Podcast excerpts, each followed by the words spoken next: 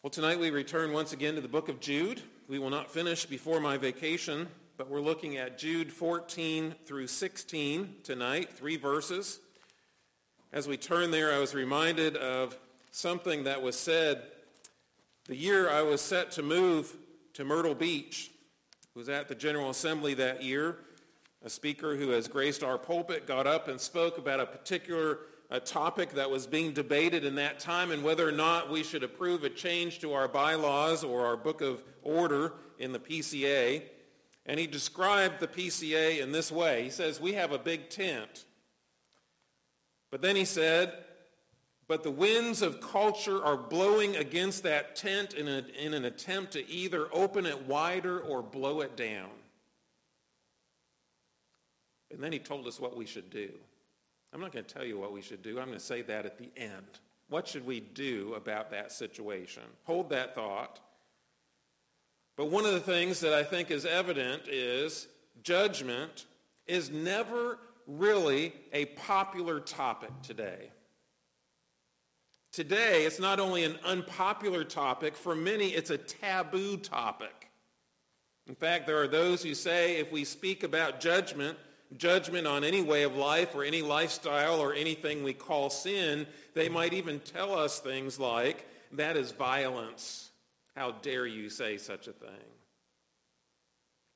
But the problem is it's not just in our culture, it's bled over into our churches. Our churches don't like to talk about sin. They don't like to talk about judgment. They don't like to talk about the fact that certain lifestyles, certain sins certain ways in which we live in this world are rebelling against God and deserve eternal punishment. But Jude doesn't mince words, does he? He's been talking about false teachers. He's been talking about how they creep into the church unnoticed. We've dwelt upon particularly the sins of immorality and greed and also the rebellion against authority. We looked last week at the last couple of verses that describe six metaphors that describe these false teachers and how their effects on the church are terrible, yet they themselves will come to nothing. We come tonight to a prophecy about what will happen to these false teachers and their followers. Follow along as I read verses 14 through 16. Jude writes, It was also about these that Enoch, the seventh from Adam, prophesied saying, Behold, the Lord comes with ten thousands of his holy ones to execute judgment on all and to convict all the ungodly of all their deeds of ungodliness that they have committed in such an ungodly way and of all the harsh things that ungodly sinners have spoken against him. These are grumblers, malcontents, following their own sinful desires. They are loud-mouthed boasters, showing favoritism to gain advantage. As we read these words of prophecy and judgment, let us bow briefly and ask the Lord for help to understand it. Let's bow in prayer. Father, these are your words. They are the ones by your Spirit that we are looking at tonight. We pray that you'll help us to have ears to hear them and hearts to understand them. And Lord, that by your Spirit we might apply these things to our hearts and lives, that we believe you according to the faith that you have given us in Christ and according to the grace that you give us to hear and understand. Lord, I pray that anything spoken this evening that is not consistent with your own would pass away and never be heard from again. In Jesus' name, amen. 11 years ago in 2012, there was an article by Albert Mohler about another teacher in the church who was having the opportunity to appear on national television in an interview. Now, this wasn't the main topic of this interview, but in this particular conversation, the interview turned to the topic that has been addressed in the book of Jude on homosexuality. And here's what the article says. I'm going to edit out the names, but you might even be able to guess who some of them are. The reporter shifted the topic to homosexuality as would be expected, and she said, almost every time we have a pastor on, it's a conversation we have. This reporter then said, when you say homosexuality is a sin and there's a bunch of people who clearly are gay in your church, you're calling them sinners. I mean, that's the opposite of uplifting, I would think. She established the perfect platform for him to respond with the gospel of Jesus Christ, but he did not. Well, I don't necessarily focus, this is the preacher, on that. I only talk about that in interviews. So this pastor only talked about sin on television interviews, and then only when forced to do so, he then attempted to broaden the talk of sin to being critical and even being negative. He tried to explain that he tries to avoid such issues intentionally. I think part of my, if you want to call it success, I've stayed in my lane, and my lane is listing people's spirits, and there are issues that are good Bible-believing people see on both sides of the fence. So, good Bible-believing people are found on both sides of the fence when it comes to the issue of homosexuality, this pastor said. His intention is clearly to straddle the fence. He affirmed previously that homosexuality is not God's best for humanity. Even then, the words had to be put into his mouth by others, including a major homosexual activist also on the program. Pressed again by this reporter, he repeated, First of all, in my services, I don't cover all those issues that we talk about here. Later, he responded to another question by stating, and I don't understand all those issues, and so, you know, I try to stick to the issues I, that I do understand. I know this. I am for everybody. I'm not for pushing people down. What's wrong with this person? This person is ordained to stand upon the truth of God.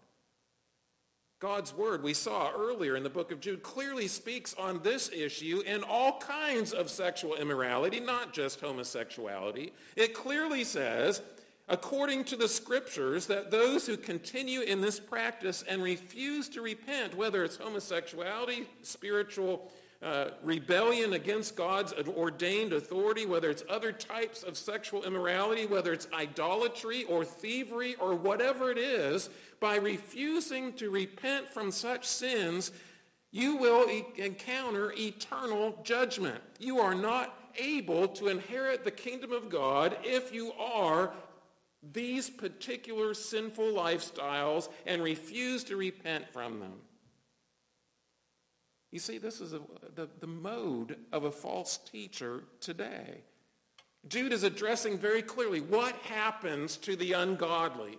The ungodly, of course, including all those things that were mentioned. What happens to the ungodly who refuses to repent and be forgiven of their sins? It's fairly clear, isn't it? Judgment.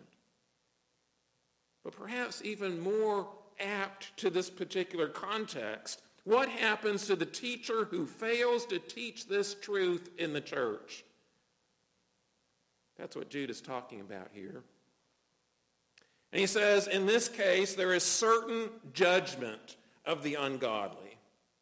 And secondly, he reminds us in verse 16 of a summary look at the ungodly. And we may be surprised about where the first things mentioned about these false teachers go.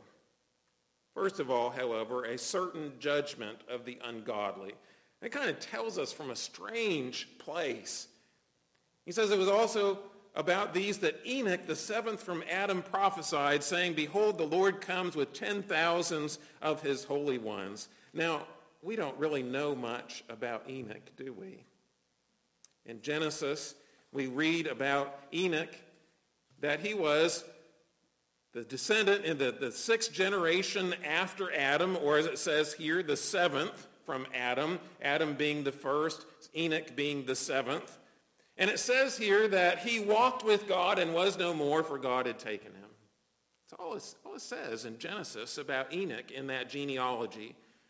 We come to the book of Hebrews, and Hebrews tells us that Enoch was a part of the Hall of Fame of Faith. But we never get in Scripture the actual prophecy that is quoted here. So this ancient fact of coming judgment from Enoch, one of the oldest prophecies that perhaps Jude could refer to, remember these are the early days before the flood, before all this had taken place in the judgment on the earth with Noah and all those things. This is, this is just the seventh generation of human beings on the planet. And so he's saying this is nothing new. It's always been God's purpose and design that those who refuse to repent of their sins will face judgment. So who was Enoch? Enoch, it tells us, walked with God. He was a man of faith. That's all we know about him. Why then should Jude use Enoch? In fact, if you have studied the book of Jude, you know that this is one of those rare occasions um, that there's been a quotation from one of the apocryphal books, the book of Enoch. In fact, the church has recognized that this particular book, amongst all the other apocryphal books, are not actually the Word of God. In fact, it's one that was rejected to be part of the canon of scriptures. That is, the acceptable books and scriptures that we believe were inspired by the Holy Spirit and are the very word of God. So why is Jude quoting from the book of Enoch? Now it's interesting, John Calvin in his day, he got to the idea, he said, I don't think it's really quoting from the book of Enoch. He's just been given inspired prophecy by the Holy Spirit. However, I disagree with John Calvin on that particular idea because if you actually look at the words from the book of Enoch and the verse that is quoted here, you understand it. It really looks like a quote from that particular book. Now, others will say that one of the reasons why this quote was in there is because if you combine the other scriptures that address these particular points, you find all of these in Scripture that are in this quote. And there you have uh, some of your quotes in the bulletin. For example, it says in Deuteronomy 33:2, Moses said, The Lord came from Sinai and dawned from Seir upon us. He shone forth from Mount Paran. He came from the ten thousands of holy ones with flaming fire at his right hand. Isaiah 66, For behold, the Lord will come in fire, and his chariots like the whirlwind, to render his anger and fury and his rebuke with flames of fire. For by fire will the Lord enter into judgment and by his sword with all flesh, and those slain by the Lord shall be many. And finally, from Malachi 3, verse 13. Your words have been hard against me, says the Lord, but you say, How have we spoken against you? Now, of course, if you combine all three of those scripture passages, you understand it covers this prophecy. Behold, the Lord comes with ten thousands of his holy ones to execute judgment on all and to convict all the ungodly of all their deeds of ungodliness that they have committed in such an ungodly way, of all the harsh things that ungodly sinners have spoken against him. So, yes, it is from scripture. But it's interesting. What should we think about First Enoch. This is one of those times where a pastor gets to talk about a topic that sometimes people will ask him that maybe isn't necessarily addressed clearly in Scripture in a, a point where we can say, okay, here's the passage that tells us these are the books you should include in the canon. So there have historically been three options, even from the time of the early church. What do we do about Enoch and Jude? Some would say, well, because the book of Enoch we don't consider to be the Word of God, then we should not consider Jude to be a part of the Word of God. And for that reason, Jude was one of the last letters uh, to be accepted into the canon as the Word of God. But some would also say, well, because Jude, it quotes from this particular book, maybe we should consider the book of Enoch to be the Word of God and include it in our canon. But what prevailed, and I think is the proper response, is this. These were the words or the idea from Augustine. He said this. He said, in the place where Jude quotes it, it is accurate. In the place where he quotes it, he commends it by the inspiration of the Holy Spirit to be a portion of that letter, which is actually the Word of God. This is where I fall. I don't think the book of Enoch and I think as you read the book of Enoch and you read it and you understand it and you look at it, you understand it as different from other scriptures. And therefore it looks as if it is not in particular a part of the Word of God. Yet in this place, for this example, because of the circumstances and because of the wonder and interest of the Jewish people, the Jewish believers from time immemorial, because of the words about Enoch, and because of how he walked with God and did not experience death, according to Hebrews 11, they had this fascination with him. And so what they're doing is they're using uh, Jude is using this particular author, Enoch, as a prophet who likely said something very similar to this or a direct quote in this measure.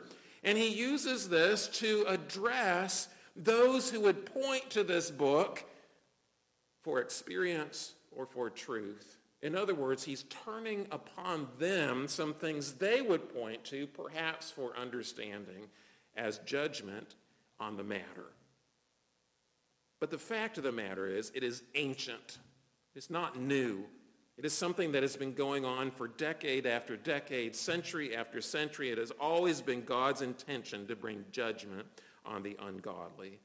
And listen to this type of judgment. It is with awesome power. Look at what he says. The Lord comes with ten thousands of his holy ones. Now it's interesting, this idea of ten thousands is from where we get the English word myriad. Myriads of holy ones. That's a lot. A lot of holy ones. Now, what does he mean by holy ones? Again, there's a distinction. There are some who say holy ones includes maybe both angels and God's saints. It doesn't tell us right here. It doesn't use the Greek word for angels here. And yet we understand from Scripture in various places that God does include angels to execute his judgment on people. In fact, if you didn't know that, perhaps we can look at a few places in Scripture. God's awesome power of coming judgment with the myriads of angels were prophesied by none other than Jesus himself. In Matthew chapter 13, verses 41 and 42, Jesus prophesied these particular words about the judgment to come. He says this, the Son of Man will send his angels and they will gather out of his kingdom all causes of sin and all lawbreakers and throw them into the fiery furnace. In that place there will be weeping and gnashing of teeth. Then the righteous will shine like the sun in the kingdom of their Father. He who has ears, let him hear. Notice the angels are not doing the judging. The angels are sent by God to gather up those who have been judged, that they would be thrown into the fiery furnace. Jesus said angels will be involved in that process. In case that's not good enough for you, the Apostle Paul also tells us these things. The Apostle Paul in 2 Thessalonians chapter 1, verses 7 and 8 prophesy about the judgment to come in this way. He says this. He says, Since God considers it just to repay with affliction those who afflict you and to grant relief to you who are afflicted as well as to us, when the Lord Jesus is revealed from heaven with his mighty angels in flaming fire, inflicting vengeance on those who do not know God and on those who do not obey the gospel of our Lord Jesus. In other words, when the judgment comes, and the sheep go to heaven and the goats go to hell, then the angels will be accompanying Jesus on that particular judgment day. And again, if you didn't have enough with Jesus, you didn't have enough with Paul, perhaps you might adhere to the words of John in Revelation 16. I'm not going to read the entire chapter in Revelation 16. But even if you think it is figurative or literal in different senses, you understand this is the chapter describing the bowls of God's wrath. And when God's wrath was pulled out, an angel poured out each bowl. The angel or angelic involvement in the coming judgment. You see, God will use all of the power at his disposal to bring the world unto judgment the wicked to eternal punishment, and the righteous to eternal life. It's an awesome power. But perhaps the thing that is most important for this particular context is this all the ungodly. It's all inclusive. It's an all inclusiveness of coming judgment. It's all the ungodly. It's not those that were really bad and had this much ungodly behavior. It's also those who had a little bit of ungodly behavior according to the standards of the world.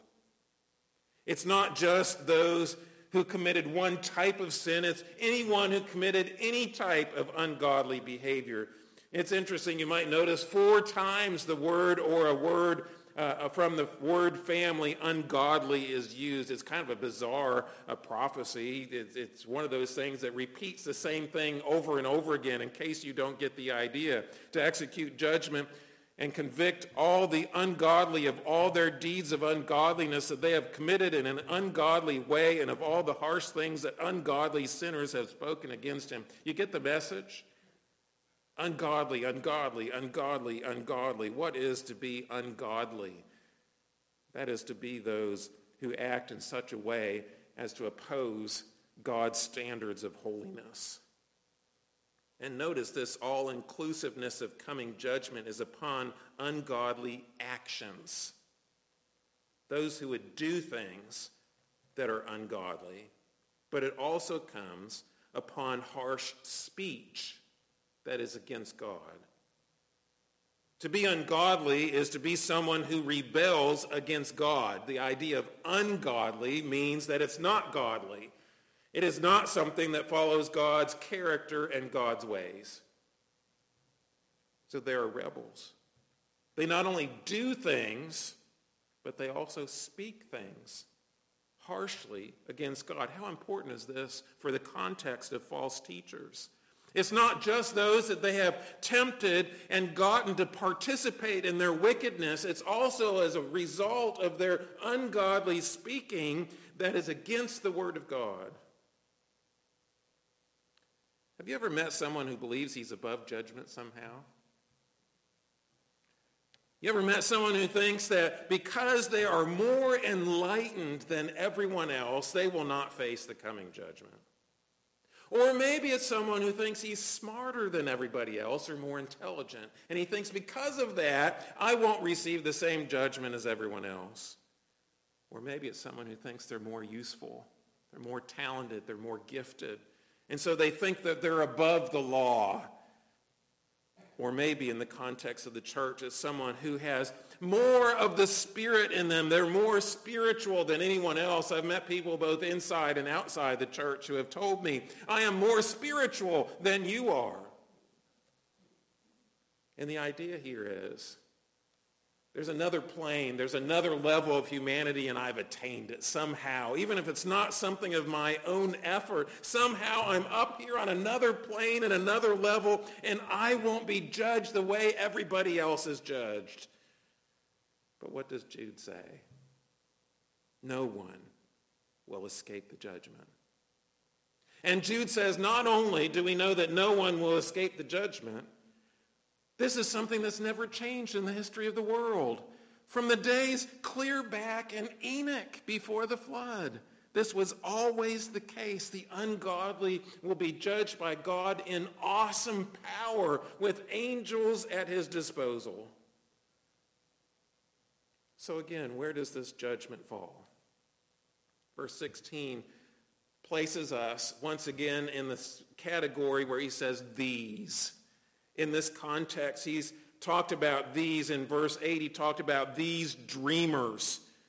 In other words, these who experience things and because of their experience of dreams or visions or other things, teaching, false teaching to the church, he now talks about the kind of behavior they have. These false teachers. They're grumblers and discontents or malcontents, as our scripture says. This is unexpected, isn't it? In fact, you might say the word grumblers is the word murmurers. Try to spell that, it has two U's in it. Murmurers and discontents. One of the commentary writers on this says these are grumblers, backbiters, pointing out all the deficiencies in church. They point out the fact that the worship isn't good enough, good enough the facilities aren't good enough, the, the Bible studies aren't good enough, the preaching's not good enough, the music's not good enough, and they're always looking for ways to point out all the deficiencies of the church. They might even be right.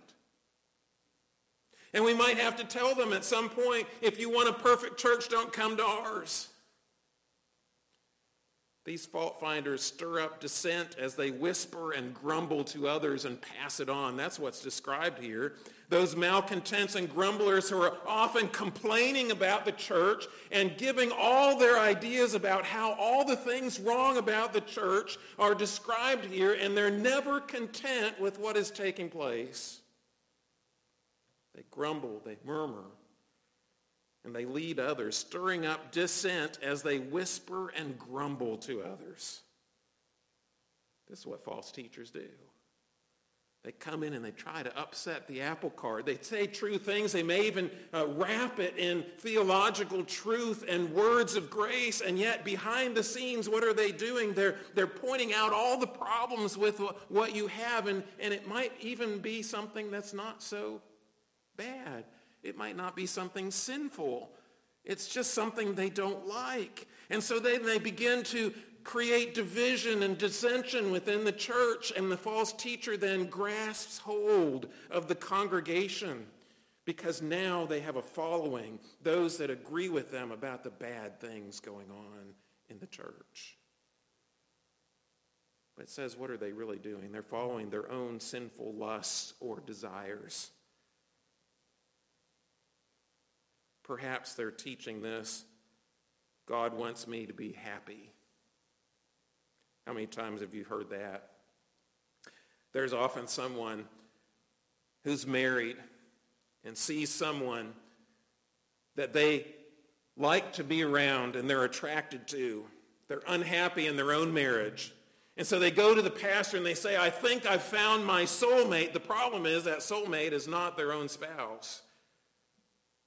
And they say to the pastor, they say, I found my soulmate. We have the same likes and all those other things. And I just know that God is calling me to go with this person because God wants me to be happy. Doesn't this sound like the world around us? Do whatever you want that makes you happy. But the false teacher is following his own sinful desires because he wants to be happy in the pleasures of sin. And so he tells the church, come with me. This sin is not so bad as long as you are happy and I will build you up and uplift you in your happiness like those who would refuse to take a stand on issues in the press.